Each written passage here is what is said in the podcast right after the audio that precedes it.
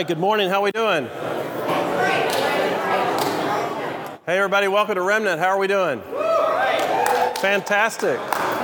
My name is Frank and I'm one of the pastors. I'm really glad you're here today and uh, uh, it's just a good time to be in God's house. So, my prayer is that no matter what you've been going through, whether you're coming off the most incredible week you've ever had, or maybe it's the toughest week you ever had, uh, we all come here because something inside of us has drawn us to want to know more about God.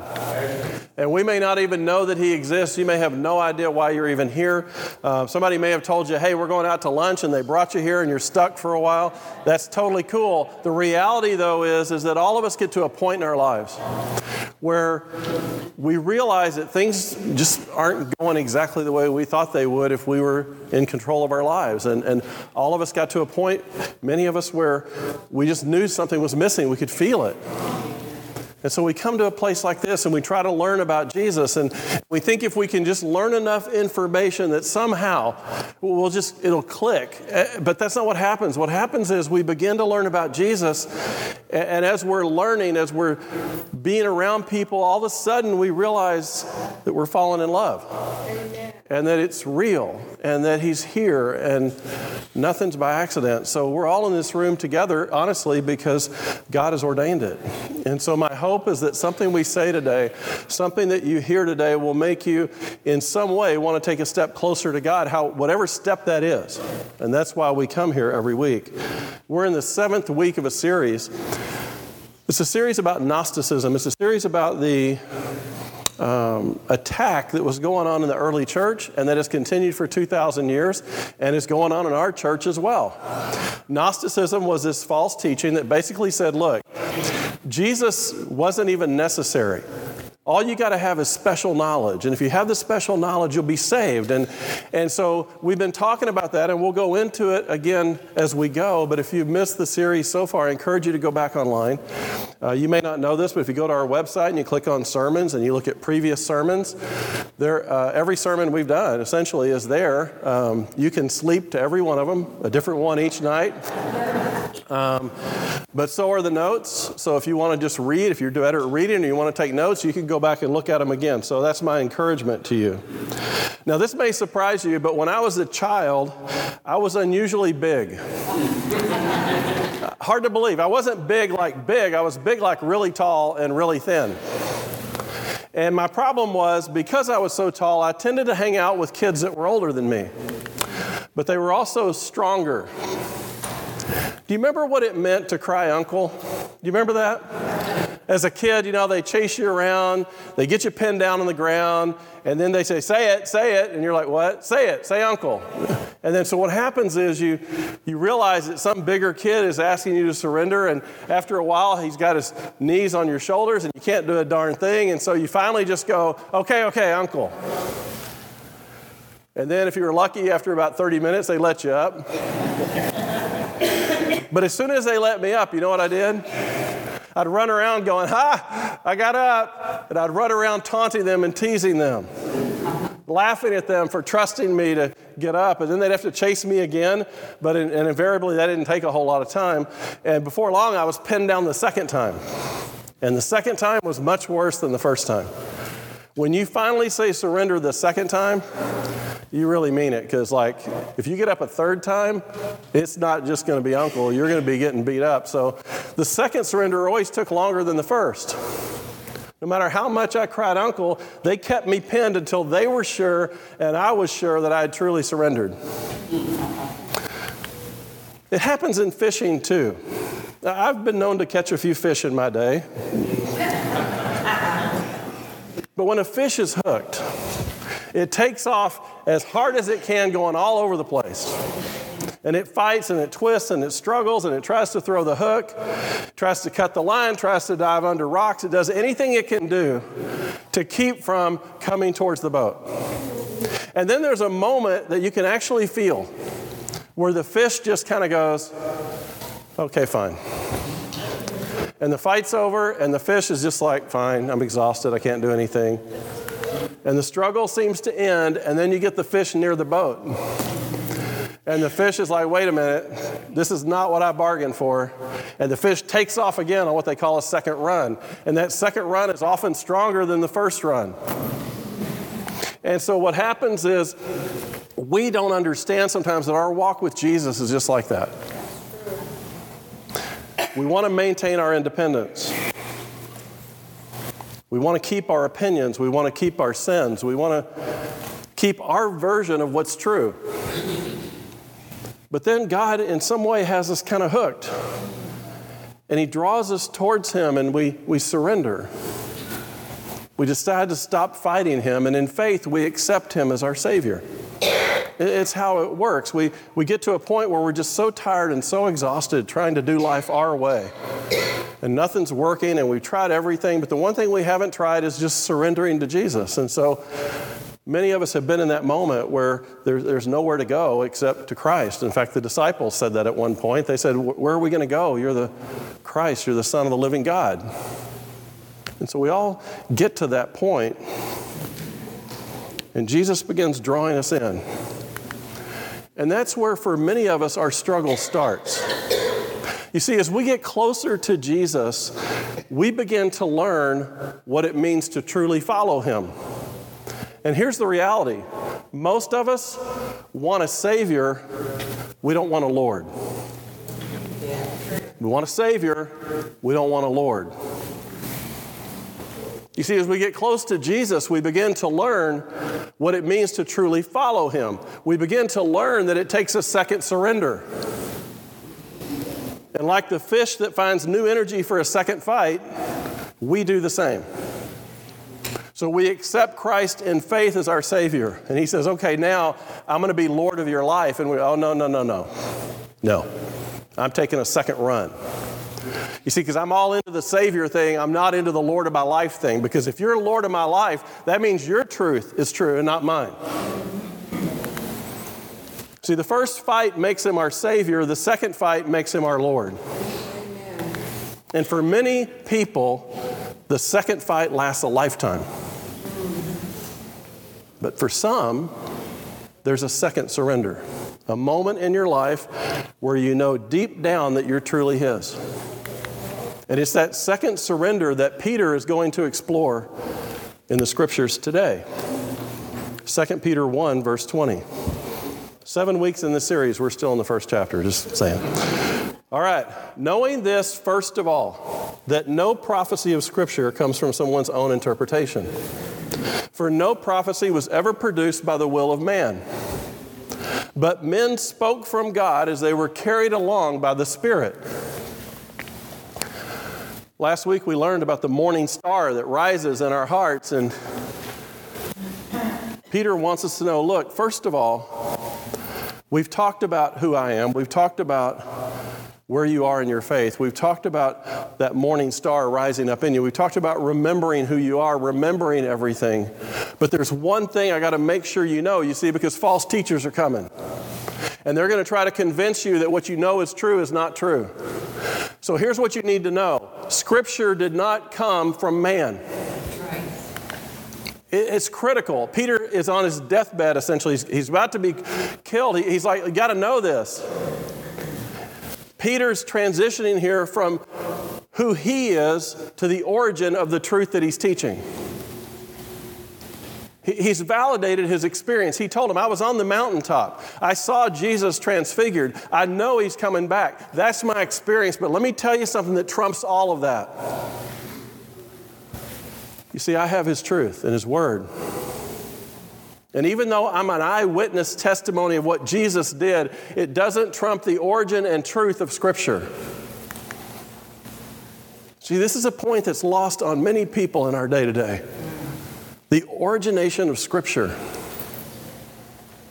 Peter's concerned about false teachers, Gnostics who are going to come into the church and teach things that are contrary to what God says is true. And they're everywhere in our society and in our churches today. But this is what Peter wants to stir up in your heart and in my heart. People are going to come into the church and they're going to teach that they have new information, a new revelation, a new word from God, a new way of looking at Scripture, a new way of interpreting what the Scriptures really were meant to say. And these new interpretations are going to contradict the truth that's already in Scripture. These lies, they claim, are special knowledge for those that are enlightened, shown to them and revealed through them. It happens all the time in churches today. Peter's concerned, first of all, if you think Scripture came from me, from a human source, then you might incorrectly think that the argument is between the Gnostics and Peter on what's true. Peter's like, that's not what this is about. And this is so relevant in our churches today that we've become numb to it. Our, our churches are full of people who have opinions about what truth should be and what God should have said in Scripture. They teach their opinions as gospel instead of God's truth as gospel. They look at the scriptures and they say, I know that's what it says, but, but let me tell you what I think it really means. Peter wants to make sure that we understand that we cannot give our opinion as if it carries the same weight as Scripture. Because when we do it, we're not challenging Peter, we're challenging God. As soon as we look at Scripture and try to make it say something that it doesn't say, our problem is with God because those are His words, not Peter's. That's what Peter wants people to understand. They're not coming here to argue about me, they're coming here to challenge the very foundational truth that God Himself has given to man. Peter told them and he told us we have the prophetic word, we have the Old Testament, we have all the testimonies, the truth spoken through the prophets, fulfilled in Jesus. We have that word and that truth. Not just the Old Testament prophets, the entire Old Testament. The fully revealed truth of God from God Himself. I say all the time this book is a collection of historical, holy documents written by God. The prophetic word is more complete, more permanent, more authoritative, more reliable than the teaching of any man you'll ever see. Even the people who had firsthand knowledge. You see, Peter's just said, Look, I was on the mountain. I saw Jesus transfigured. I walked on water. I did all these things. None of that matters more than what the scriptures say because that's from God Himself. Peter wants to make sure that we are crystal clear before false teachers show up that we fully understand that Scripture did not come from man. And he uses the image of sailing, which all of the people in the first century understood. Every word. That's why they're called Holy Scriptures. Peter says, well, they were written by a man in that man put pen to paper but they were the scribes of God Himself. He spoke and they wrote. They were carried along by the Spirit, just like a ship is propelled by the wind. The Holy Spirit guided, directed, inspired each and every word, and they were carried along as they wrote, as if something bigger and greater was happening through them. Often writing words that made no sense to them prophetic words of time to come, times and words that made no sense, but they wrote them down anyway. Why? Why would you write down words that make no sense to you? Because they knew they weren't their words or their ideas about God. The Holy Spirit was showing them that this is God's truth, God's revelation of Himself. Not everything we want to know, but everything we need to know about God. And in a few chapters, even Peter says, we're going to surrender to it even if we don't understand it, speaking of the writings of Paul. I love Peter because he always says what's on his mind. He, he's going to tell you, you know those letters Paul wrote? Man, they're hard to understand. I love that because they are. 2 Peter 3:16. As he does in all his letters when he speaks in them of these matters, there are some things in them that are hard to understand, Peter says which the ignorant and unstable twist to their own destruction as they do the other scriptures. Instead of surrendering to God's truth, the ignorant twist them and put their opinion on them and spin them to their own destruction. Peter, in his first book, told us that the prophets understood they were being carried along by the Holy Spirit. This is important to know. They wrote things they did not understand. They described things that had not yet happened, but they knew they were writing for future people. In other words, it wasn't like they were just sitting at a desk writing a letter going, okay, well, this is cool. I'm going to write this. Oh, that doesn't make any sense. I'm going to keep that. They just, that's not what they did. They knew fully well that God was speaking through them, and they were scribes of God Himself. 1 Peter 1 2. It was revealed to them that they were not serving themselves, but you in the things that have now been announced to you through those who preach the good news to you by the Holy Spirit sent from heaven, things in which angels long to look. What Peter's saying is look, it was revealed to them. The Holy Spirit revealed to them that they were serving not themselves, that the writings were for people yet to come.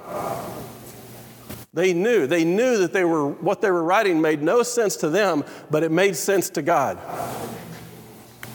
John clearly wrote of end times events that he did not fully understand. But as a faithful follower of Christ in the book of Revelation, he wrote exactly what he was directed to write and tried his best to describe the vision that God was giving to him. In fact, at one point, God says, Don't write this down. He saw things that God said, I don't want you writing that down. Not yet. Daniel didn't understand what he was writing often. Daniel 12, 8. I heard, but I did not understand. Then I said, Oh my Lord, what shall be the outcome of these things? I'm seeing things that are just crazy. I don't understand. Why am I writing this down? And God says, Go your way, Daniel, for the words are shut up and sealed until the time of the end. They knew they were writing for future people. They knew that some of what they were writing was for you and me. That when they said the entire world would see something at one time, they couldn't imagine how that could happen, but God said it was going to happen, and now we read it 2,000 years later and go, yeah, of course. Everybody, all at once, we can see it. Why is this so important? Because if the origin of Scripture is man, then they would never have written down things that made no sense to them. They had ideas, they had their own opinions, they had their own thoughts, but those never became part of God's truth. Every word of this book is straight from God Himself. It is His truth revealed through man to men. People often ask me to give my opinion on things. Everything from tithing to abortion to what a sin is to heaven to hell, creation, evolution, sexual orientation, war, gender roles, you name it, they ask, What do you think about blah, blah, blah? And I always answer the same. And this is critical for believers to not only understand, but to embrace and to act upon it. I tell them I don't have an opinion on those things. When I surrendered to Jesus, I surrendered in faith. The second surrender was harder. After we surrender to faith in Jesus for our salvation, true believers must at some point surrender to His truth. And that's a very hard thing to do. We are so full of our own knowledge, our own opinions, our own view, particularly in the West. We want our salvation that Jesus offers, but we want to keep our version of what truth should be. And that's an option that Jesus never gave to his followers. He never said, Come follow me and then do what you want to do. Come follow me and then take my word and spin it to where you're comfortable with it. He said, No, when you follow me, you're going to hold this word up as true and you're going to surrender to it just like you did to me. You see, because I am the word. You will surrender to it. You won't stand over it trying to make it say what you want it to say or what's politically correct or what's culturally acceptable. You surrender to me as your Savior, and then you're going to surrender to me as the Lord of your life. And when you make Jesus Lord of your life, you no longer have opinions on matters where He has already spoken truth. His truth is true. It existed long before you were even here to have an opinion about it. And it'll be true long after you and I are ever here. It'll continue into future generations. The truth is true. And after I gave my life to Jesus Christ in faith, it took me years before I actually allowed Him to be Lord of my life. I gave up my opinions and I surrendered to His truth. God has clearly spoken, and as a slave of Jesus Christ, the truth that guides my life is not of human origin, it's from God. And the things that everybody else runs around trying to solve has already been spoken and settled. And I tell them, look, my opinions don't matter. I made Jesus Christ my Lord, and He has spoken. That's what I tell them God's truth. But then they say, yeah, but what do you think? And I tell them I don't, I just obey. I shared with you guys a few weeks ago about the impact that a documentary of Billy Graham had on me recently. At the beginning of his ministry, Billy Graham was confident that the Bible was the true Word of God. But then he read some authors who did not believe the Bible was the Word of God. And his good friend, closest friend in life, Chuck Templeton, was telling him that not everything in the Bible is true. So this raised questions for Billy Graham as a young evangelist, questions he needed answers to. So what did he do? Well, both he and his friend Chuck Templeton were scheduled to speak at a conference in the mountains east of Los Angeles, and they talked between meetings. And Chuck told Billy, Billy, you're 50 years out of date. People no longer accept the Bible as being inspired the way you do. Your faith is too simple. Your language is out of date. You're going to have to learn new jargon if you're going to be successful in ministry. Chuck's comments were not only painful, they shook Billy Graham's confidence in the Bible. So one evening he went to his room to study God's Word and he saw how Jesus taught in the Old Testament that it was completely true. He studied how Jesus told the stories of Noah and Jonah, and they actually happened as described in the Old Testament. He read all the verses he could find about the Bible's truth and authority. He saw again that the Bible did claim to be the perfectly true Word of God. But he could not tell that the issue was settled in his heart. So he left his room and he walked into a forest. It was a warm August night. It was late. The moon was out. He came to a tree stump and he knelt down with his Bible on the stump in front of him and he prayed something like this Oh God, there are many things in this book that I do not understand. There are many problems with it for which I have no solution. I can't answer some of the questions Chuck and others are asking me. But even though he was praying sincerely, he could tell that something was unresolved. And then he said, The Holy Spirit finally told him to pray this Father, I'm going to accept your word as true by faith. I'm going to allow faith to go beyond my intellectual questions and doubts, and I'll believe this to be your inspired word, no matter what my mind says about it. This is what Billy Graham said in his book, Just as I Am.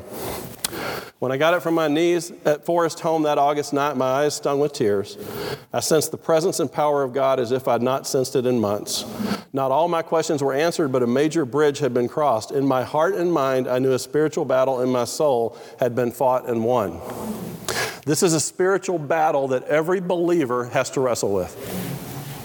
Am I going to believe this book is the true Word of God? Every word, every story, everything it says, it's true. My opinions don't matter. Peter is teaching, and Billy Graham experienced what I believe is the second great surrender of every believer's life.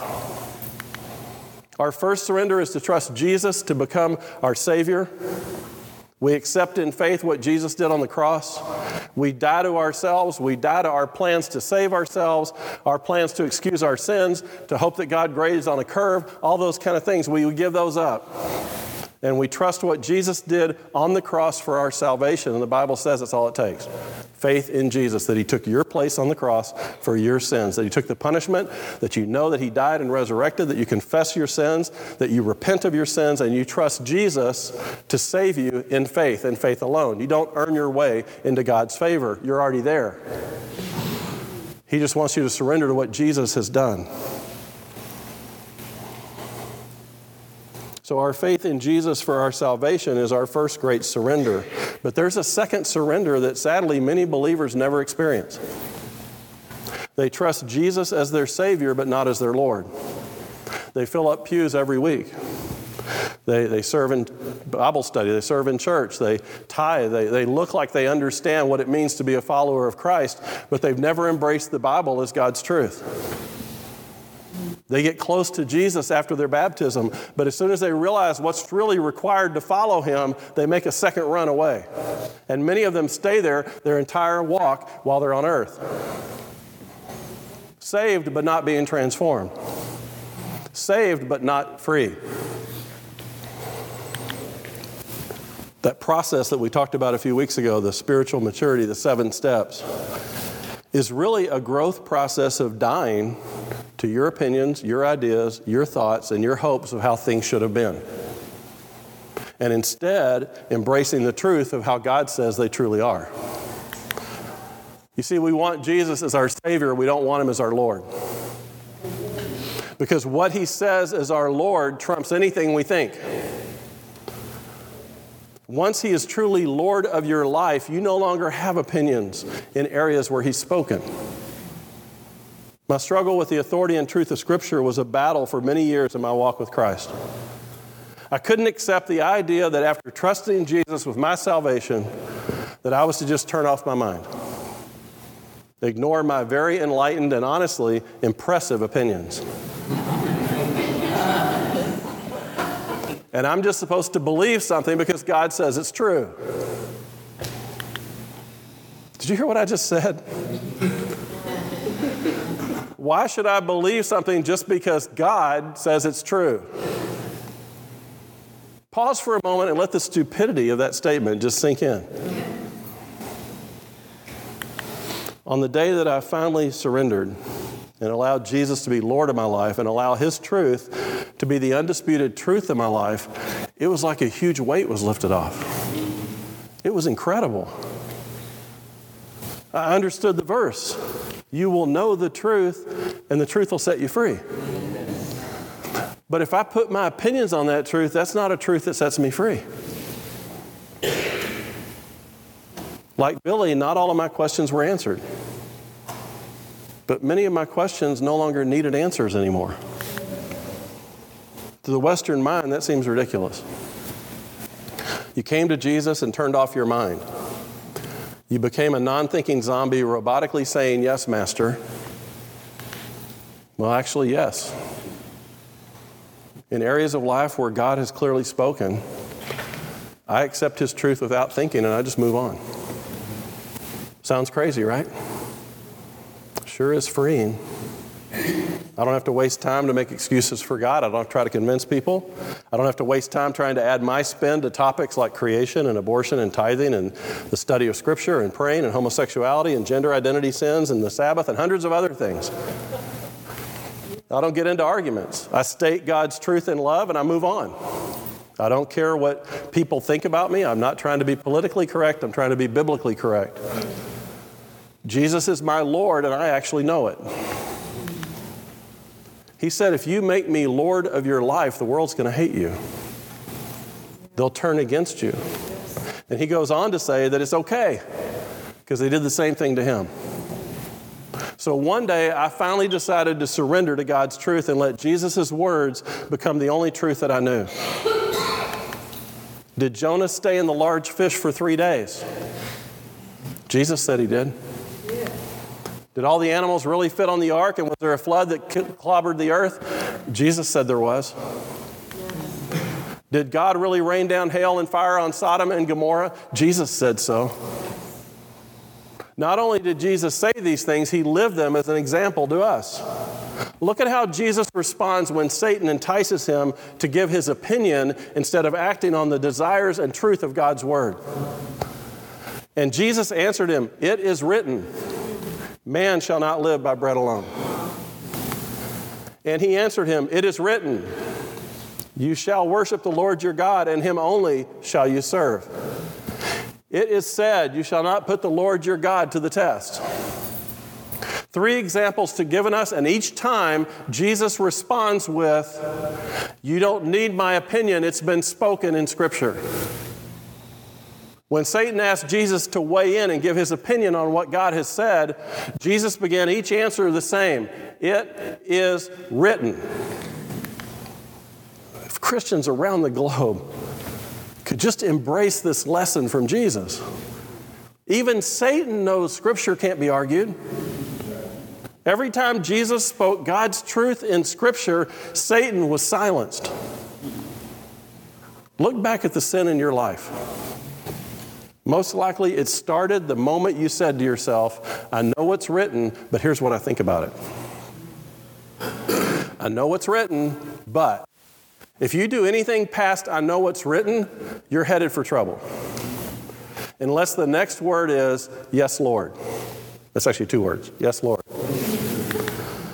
We're given three examples, and this part is just my opinion. I think Jesus quoted almost the entire Bible to Satan that day. Because Satan, through the Bible tells us every temptation at Jesus that was known. And I think every time Jesus responded with, It is written. And when the devil had ended every temptation, he departed from him until an opportune time. Now, compare Jesus' response to, to Satan to that of man. Satan always tries to entice us to take what we know is true and put our opinion on it, spin it. You know what's true, but what about this? Now, the serpent was more crafty than any other beast in the field that the Lord God had made. And he said to the woman, Did God actually say, You shall not eat of the tree in the garden? And the woman said to the serpent, We may eat of the fruit of the tree of the garden, but God said, You shall not eat of the fruit of the tree that is in the midst of the garden, neither shall you touch it, lest you die.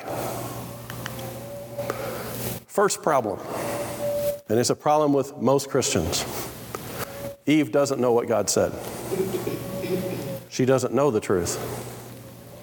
She attempts to quote God, but what she quotes has no power over Satan. Why? Because she misquoted the truth. She says that even if she touches it, she'll die, and God did not say that. She's already interpreted that scripture in her way and put on it what she wants it to say. The problem is, when she does that, it no longer has power because it's not God's word, it's her word.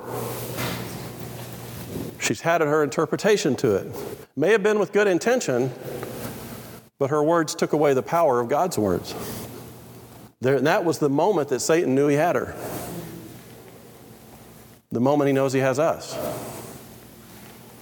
If she had quoted God's truth exactly, there would have been power in those words, and he would have left just like he did with Jesus. If we change God's truth by adding anything to it, it's no longer God's truth. It's God's truth with our take on it. And once we change Scripture to meet what we want, it has no power. God's truth is the sword. It is the only weapon that we're given to fight spiritual battles. Yet most of us go into life not holding God's sword. We're holding our own version of the sword and we wonder why it has no power. We hear that the truth will set us free, but we don't feel free because the truth is ours, not God's. Our opinions, our thoughts, our beliefs have no power in the spiritual realm. Only God's truth. Satan destroys people who try to go into spiritual battles with their sword instead of God's. But the serpent said to the woman, You shall not surely die, for God knows that when you eat of it, your eyes will be open and you'll be like God, knowing good and evil. And once Eve steps out from under the protective umbrella of God's truth, she's about to get drenched in deception. Watch as she moves from God's truth to her opinion. So when the woman saw the tree was good for food, and it was a delight to the eyes, and the tree was to be desired to make one wise, she took of the fruit and ate of it. And she also gave some to her husband who was with her, and he ate. In that moment, Satan turns from our encourager to our accuser. What did you do? You ate, God told you you're going to die. How stupid are you? And that's what Satan does. He entices you to make a bad decision. He entices you to replace God's truth with your own. And as soon as you do it, he's right there to start accusing you. You are so stupid. Why would you do such a thing? Then the eyes of both were open and they knew they were naked. And they sewed fig leaves together and made themselves loincloths. Every time a believer in Jesus opens their mouth on tempting topics where God has already spoken, Satan knows he has us too. So I gave up my opinion on such matters. I still have opinions, strong ones actually, but they're in no way in the proper, but they are in the proper place in my life. I keep them to myself because I now understand what they are ramblings of a fool who knows nothing about the things of God. My opinion about things of God that he said are true are just foolish interpretations by a minuscule human who's on a spinning planet with a little bitty brain compared to God's enormous power. My opinion means nothing. Creation, it is written. Abortion, it is written. Assisted suicide, it's written. Tithing, it's written. Paying taxes, it's written. Obeying the Sabbath, it is written. Homosexuality, it is written. Salvation, it is written. Sin, it is written. Heaven, it is written. Hell, it's written. Second coming, it is written. Eternity, it is written. The very words of Jesus still echo from the desert in history to our hearts today. It is written. That's our answer. Period. Yes. Full stop. There is absolutely nothing left to say on this topic. God has spoken, it is written, and He is not only the Savior of my life, He is the Lord of my life. Peter taught us to stir up our memory, to remind us, to reflect, and to remember. Jesus told us, when you come together, there's something I want you to do to remember me. I want you to share in communion. Communion is where we stop and think about what we truly believe and why we believe it. It's a moment where we stop and reflect, where we examine ourselves, Paul says, where we surrender once again, fully and completely to Jesus as our Savior and as our Lord. Only those who've trusted Jesus share in communion. Only those who've made him Lord of your life by surrendering to his truth should take communion. I want you to reflect on that today before we do communion. Have you surrendered to Jesus as your Savior and as your Lord? Or are you still going through your walk trying to have Jesus in your truth? You see, because here's what they don't say from church very often. If you're going through your life with Jesus, still trying to hold on to your truth instead of surrendering to His, the Bible has a word for that. It's called sin. It's a sin that has to be confessed. If there's a topic where God has spoken truth and you've refused to accept it, submit to it, and allow His truth to be your Lord, you're in sin. And the scriptures say until you confess that sin, don't take communion.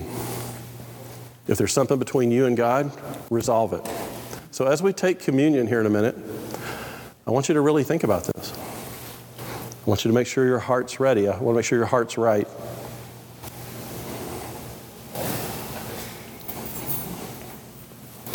If you're still putting your spin on God's truth, uh, we love you and we hope that you allow Jesus' truth to become the Lord of your life. But right now, it'd be better for you to spend time talking to God uh, about why you can't release your truth to His and let Him walk you through that than to take communion from a heart that's not truly His. So, if you're not a believer in Christ, for the next few minutes as we take communion, I'm going to ask you to sit and reflect and think about what we've been doing. There's a lot to think about.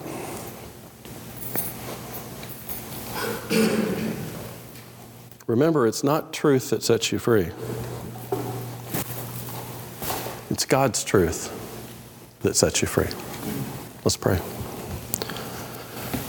God, as we come to the table, the night before you were crucified, you got the disciples together and you took the bread and you broke the bread and you said, This is my body, do this in remembrance of me. And then you took the cup and you passed the cup from person to person. You said, When you drink from this cup, do this in remembrance of me. So, God, we remember you this morning. We remember the price you paid on the cross. We remember that you offered to be our Savior, that we come to you in faith for our salvation. But you've also surrendered and asked us to surrender to allow you to be Lord of our lives.